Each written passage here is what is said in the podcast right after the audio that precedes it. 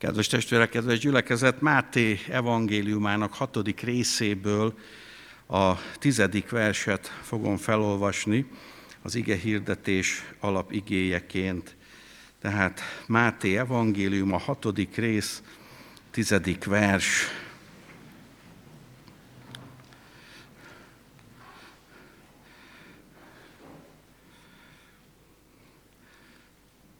Máté evangélium a hatodik rész, tizedik vers így szól.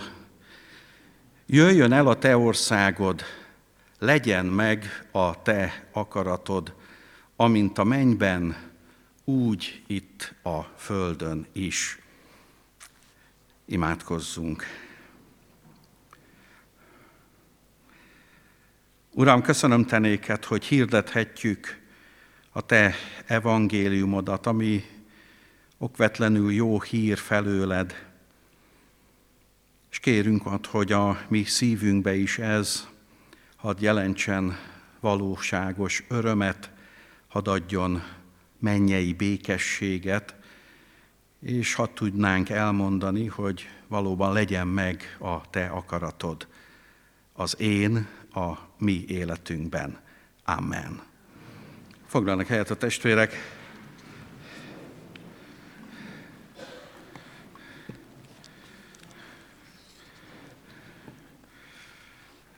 Kedves testvérek, szeretem az év végi Isten tiszteleteket, sok emlék kerül ilyenkor már az ezt megelőző napon vagy napokban a felszínre.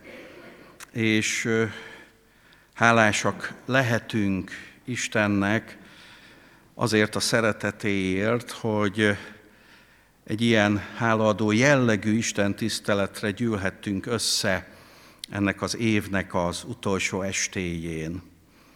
Olyan furcsa kimondani ezt, hogy utolsó este.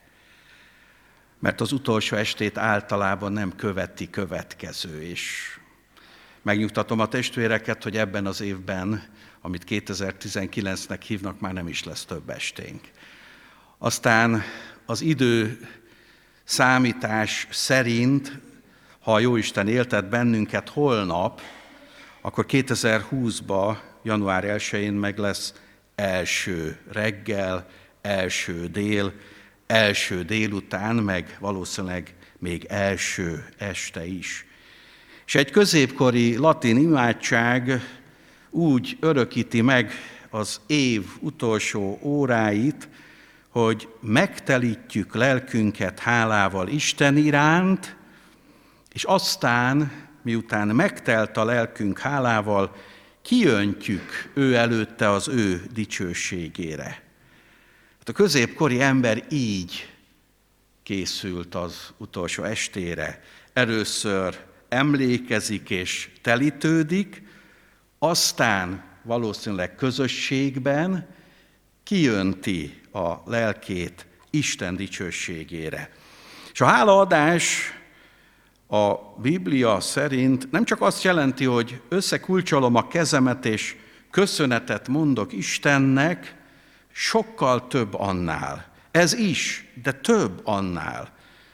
A hálaadás egy bizonyos magatartás, ami, ami Isten felől jön, Isten élményként jön, és az egész lényemet átjárja ez a lelki közösség. Ha tetszik, a szív belső állapotát tükrözi, vajon mennyi hála és mennyi köszönet van Isten felé az életemben, a szívemben és a gondolkodásomban.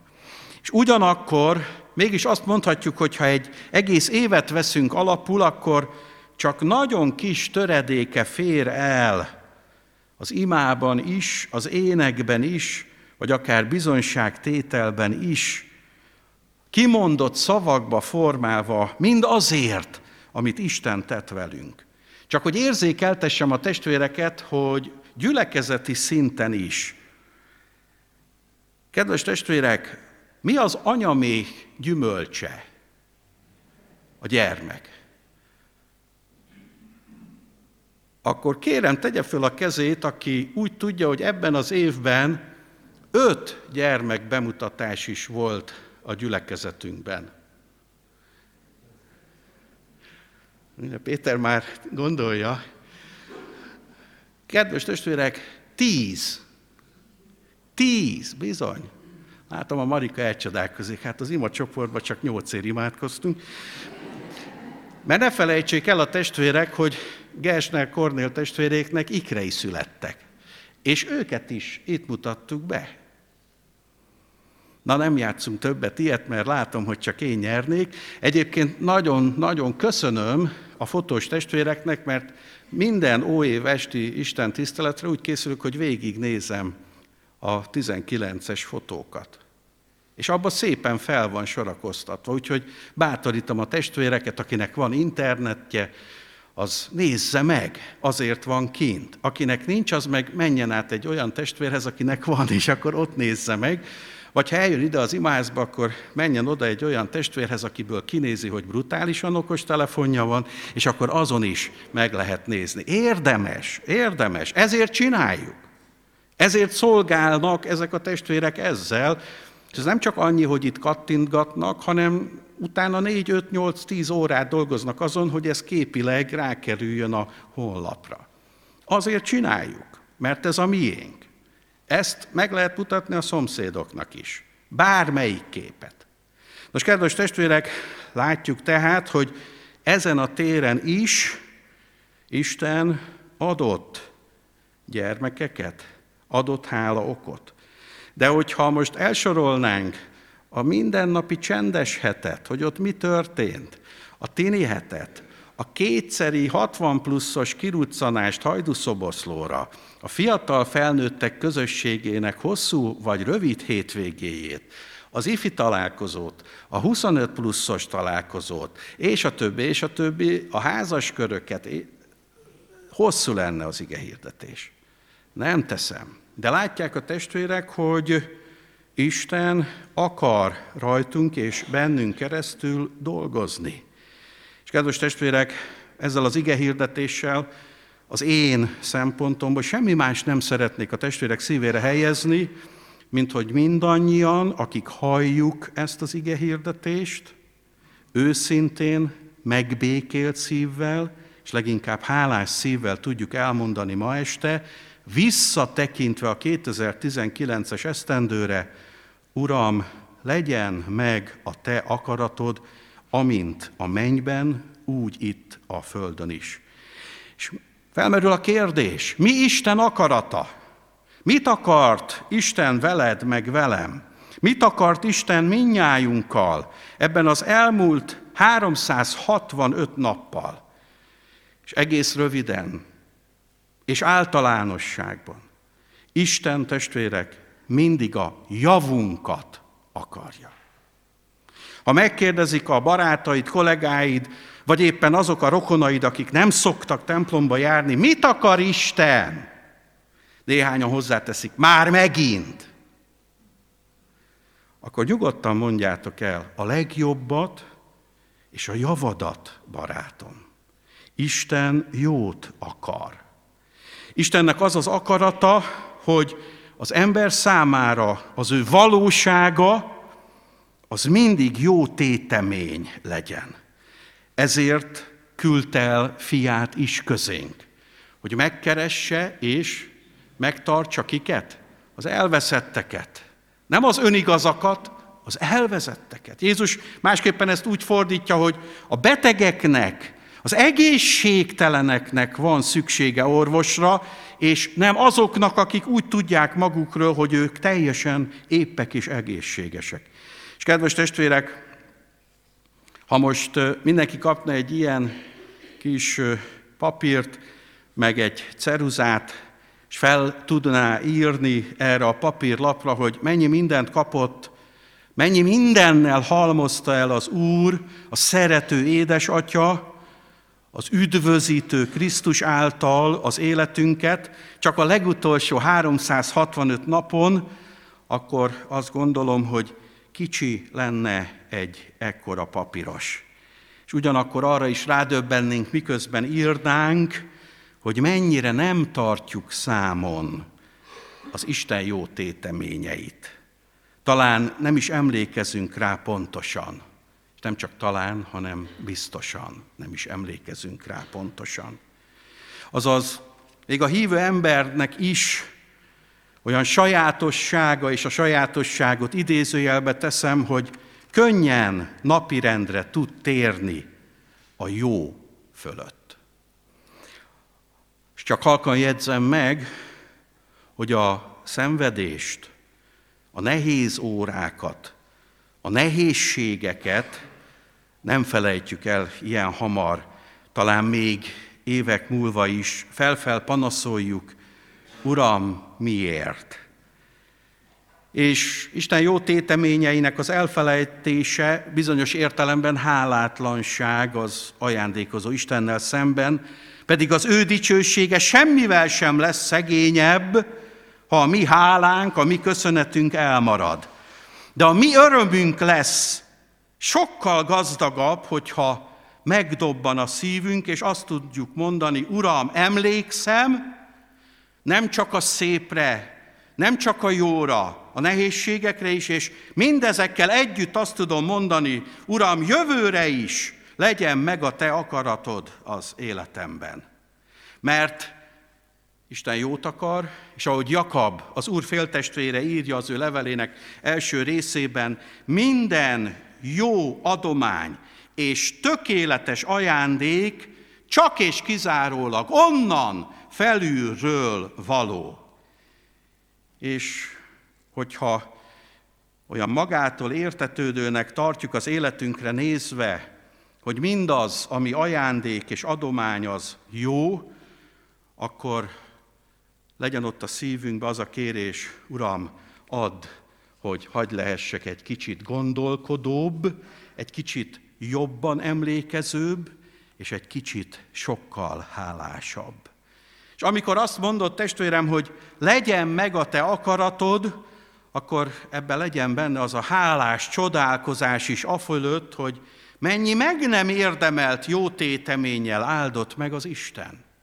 Amiért semmit sem kellett tennem, és mégis megkaptam. Amiért még csak nem is imádkoztam, nem is jutott eszembe, és Isten mégis megadta. Nem tudnánk, azt gondolom, ezt sem följegyezni hiánytalanul. De ugyanakkor, ha 2019-re gondolok in concreto, az elmúlt esztendő nyilván nem csak ilyen hálára késztető események sorozata volt az életünkben. És kedves testvérek, igaz, amit most mondok, ez is, hogy vajon mit csináljon az az ember, az a fiatal, talán idős, aki valami nagy csalódással lett gazdagabb az óévben. Egy fiú, aki csalódott egy lányba. Egy lány, aki csalódott egy fiúba. Pedig az a fiú olyan szépeket mondott neki. És annyira ki volt kerekedve a szeme. És annyira tisztának tűnt. És aztán eltelt két-három hét, és már nem ő volt az, aki nagy ő.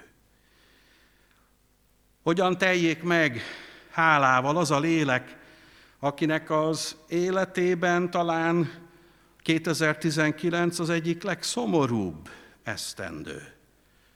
Mert valakitől búcsút kellett venni.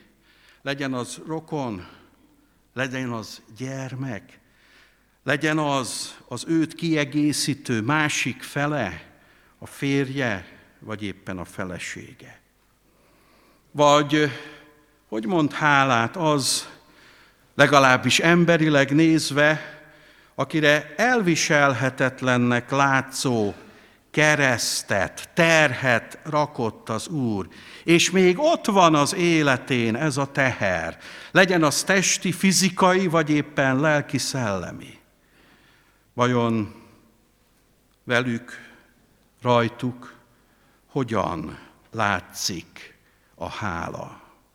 Mert valószínűleg tartom, hogy vannak itt ebben a teremben ilyen testvéreink is, esetleg ilyen vendégeink, vagy ilyen barátaink. Kiki maga tudja, hogy mi van a szívében, vagy ahogy Fekete István mondja egyik novellájában, a templomba igyekvő batyujában. Milyen fájdalmak, esetleg milyen be nem teljesült remények, vagy éppen milyen folytatólagos, vagy most kezdődő aggodalmak valamiért, vagy valakiért, esetleg milyen testi vagy lelki sebek, ütések, mennyi könny, esetleg sóhaj. Mit csináljon most az az ember?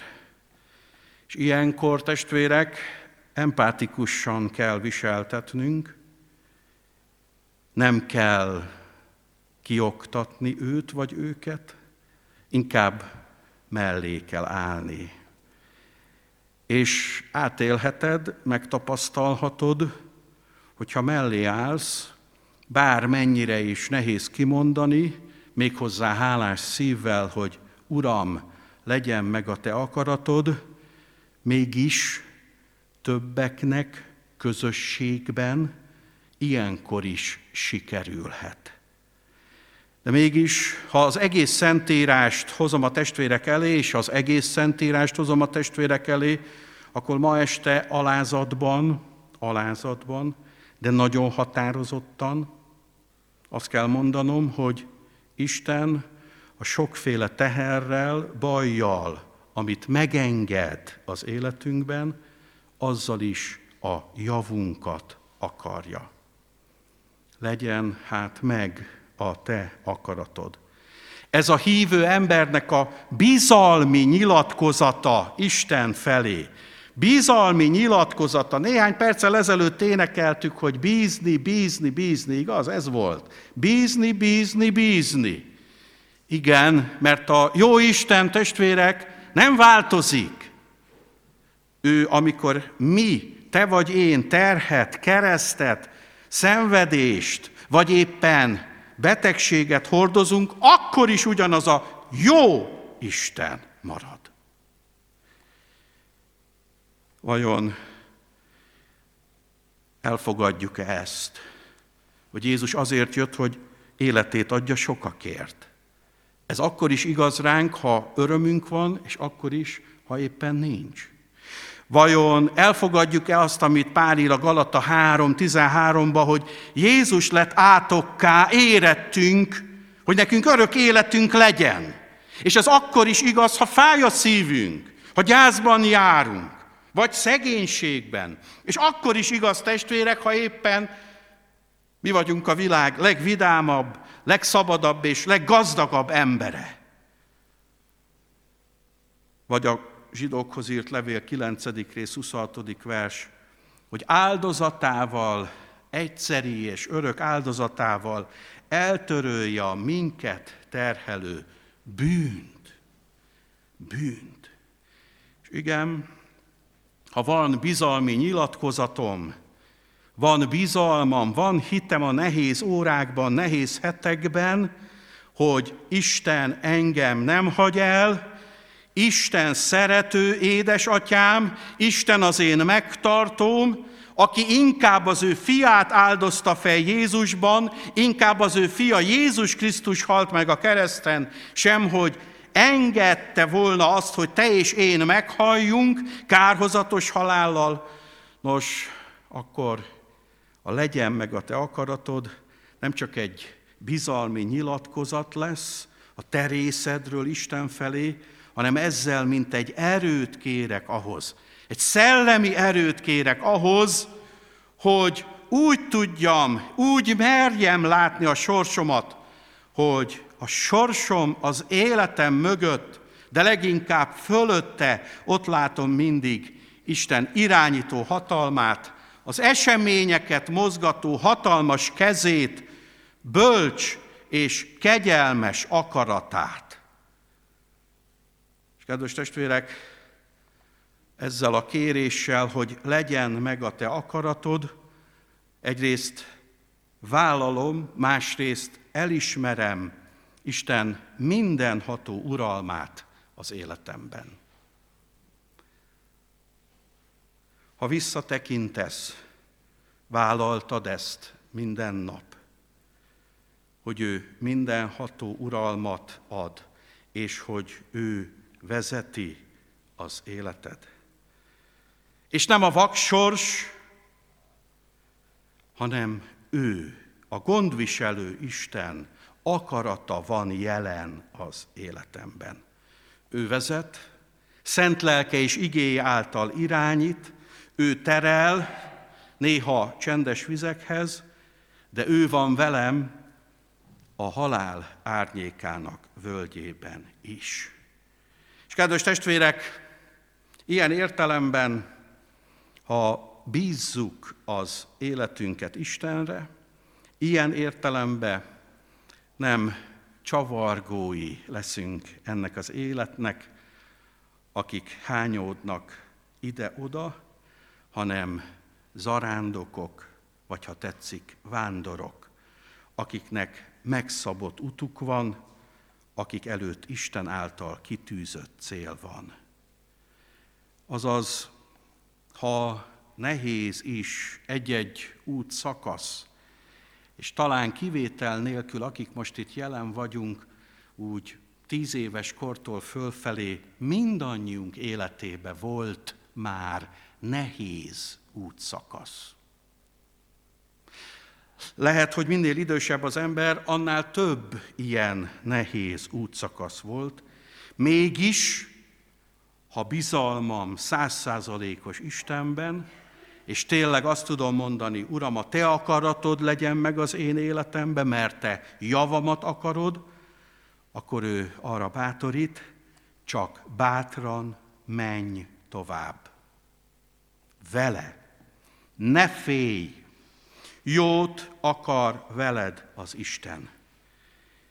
És ne feledjétek, hogy annak, aki ezt tanította a tanítványoknak, hiszen Jézus tanítja a tanítványokat imádkozni, és tanítja nekik, hogy mondjátok csak, hogy legyen meg a te akaratod, amint a mennyben, úgy itt a földön is. Nos, ugyanez a személy bizonyította, hogy ő száz százalékig hisz abban, amit tanít. Hiszen mit is imádkozott Jézus a Gecsemáné kertben? Először mondta, Uram, múljék el tőlem ez a pohár. Hiszen az ember Jézusnak egyáltalán nem volt öröm tudni azt, hogy ártatlanul meg fogják gyalázni, meg fogják verni, és aztán fájdalmas kereszt halállal kell meghalnia. De mégis mit tudott mondani? Hogy mindazáltal ne az én akaratom, hanem a te akaratod legyen meg. Azaz Jézus tanítása az életébe került. Igen, Jézus nem vonta vissza a tanait, amikor arról volt szó, hogy áldozattá legyen. Kedves testvérek, ma, ma este jó kimondani, Uram, köszönöm a golgotai halálodat, mert ez a halál veszi le rólam is az engem sújtó bűn terhét. És ez a halál adja hitünk alapját, mert téged eltemettek, de ahogy mondtad, harmadnapra feltámadtál, ezért vagy te az Isten.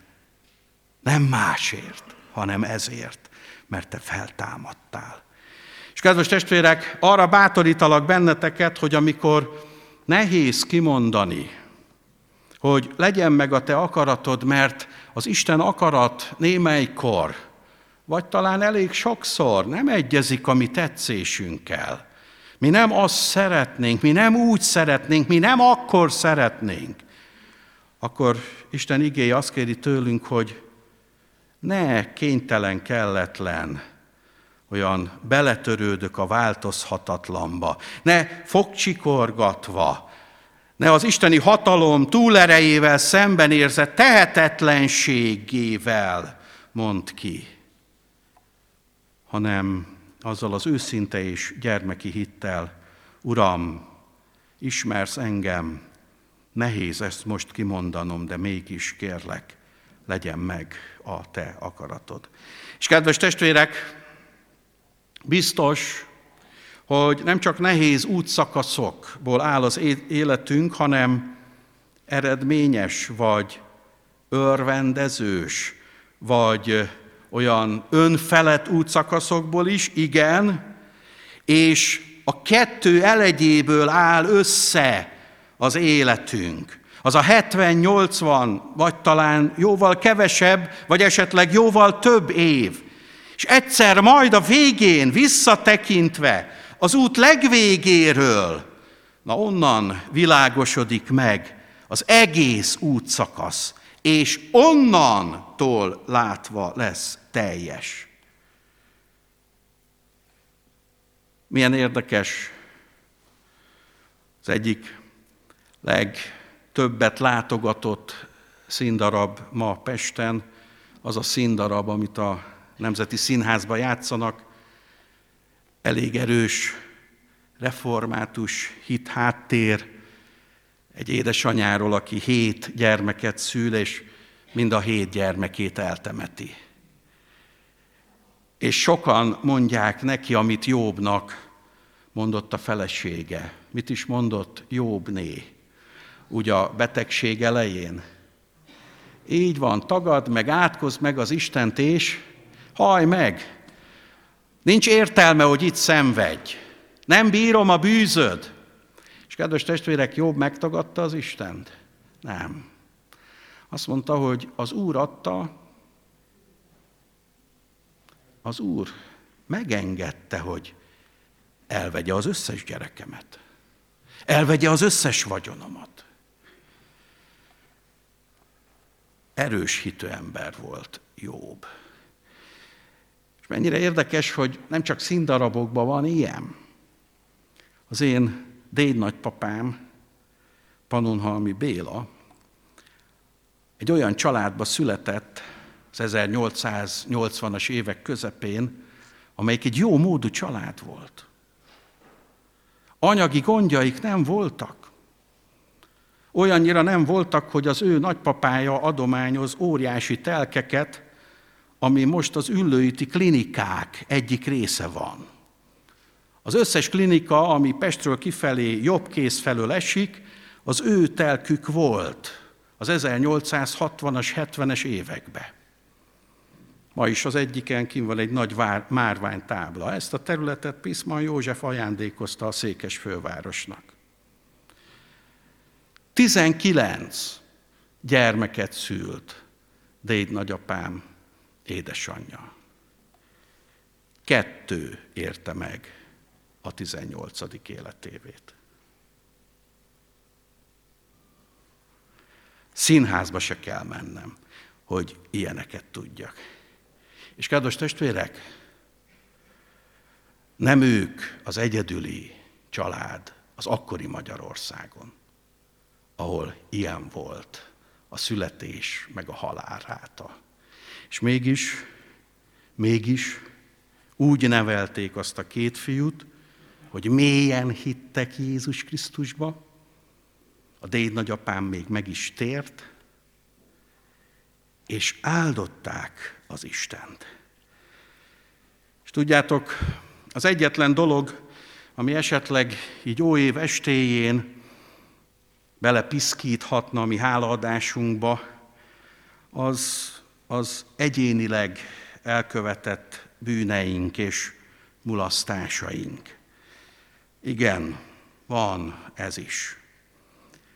Ezzel is tele lehetne írni egy A4-es oldalt is. Mert valószínűleg, sőt egészen biztosan sok mindent rosszul csináltunk. Nem úgy, ahogy kellett volna. Vagy sok mindent meg sem csináltunk, pedig kellett volna. Esetleg melyikünk tudná a saját életéből idézni azokat az szavakat, amiket egy tévéműsorba kisípolnának, mert nem szép szavak. Azokat a cselekedeteket, amiket nem mutatnának, mert felizgatná a látványt néző közönséget. Vagy azokat a gondolatokat, amiket csak te tudsz, hogy milyen gondolatok cikáztak ebben az évben a fejedben, amelyek, most így mondom, kerek megcsúfolását jelentették ennek a nagy parancsolatnak, ami így szól, szeresd az Urat, a te Istenedet, és szeresd fele barátodat, mint magadat. Nem hiszem, illetve biztosan tudom, hogy senki, senki nem tudná pontosan felsorolni ezeket. A legtöbbjét már elfelejtetted, esetleg a terhe még ott van a szívedben.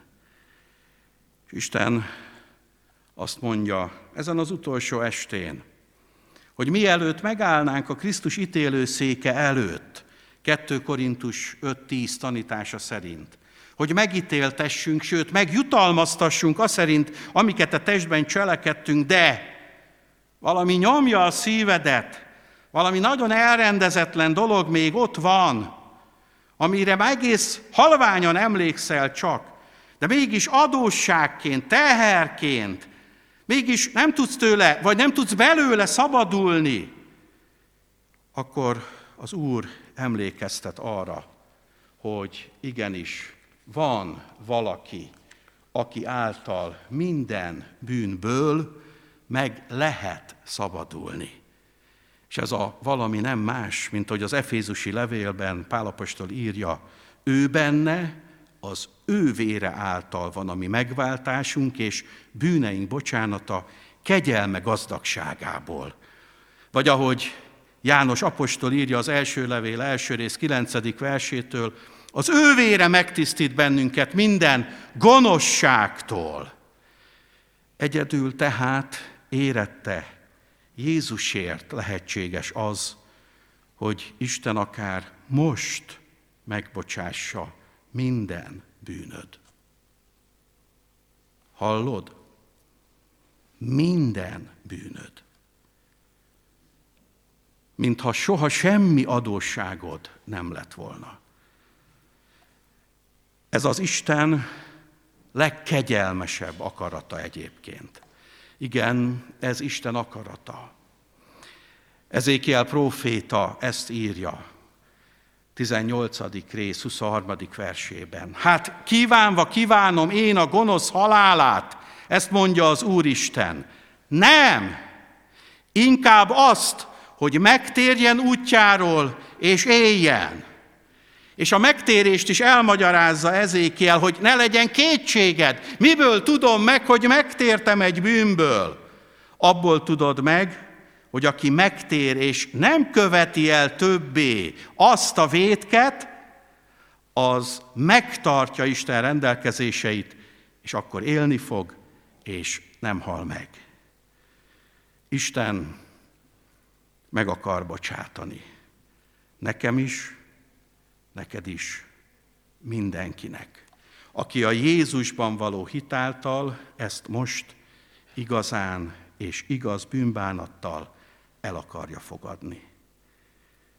És ha Istennek most erre az akaratára igazán őszinte hálával tudnád azt mondani, Uram, akkor legyen meg a te akaratod, akkor én elhagyom ezt a bűnt, akkor én megbánom ezt a bűnt, akkor ezzel együtt sok-sok problémád, kérdőjeled, belső háborúságod is elmúlik.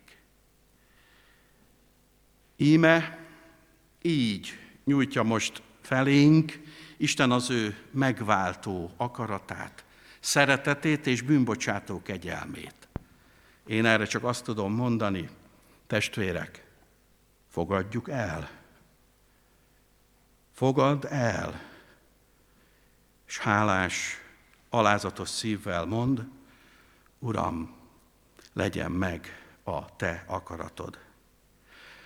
Az ige hirdetés elején azt mondtam a testvéreknek, semmi mást nem akarok én elérni ma este, csak azt, hogy minnyájan, akik itt lehettünk, vagy itt vagyunk, őszintén, szívből tudjuk elmondani ma este, Uram, legyen meg a Te akaratod. Nos hát, aki ezt most valóban így tudja elmondani, az megbékélten és hálás szívvel zárhatja le az Úrnak 2019-es esztendejét, és indulhat tovább az egyelőre sok titkot rejtegető új esztendő felé. Bár csak tudnánk minél többen azt mondani, ma is, talán holnap is, és minden napon életünk végéig, Uram, legyen meg a Te akaratod az én életemben is. Amen.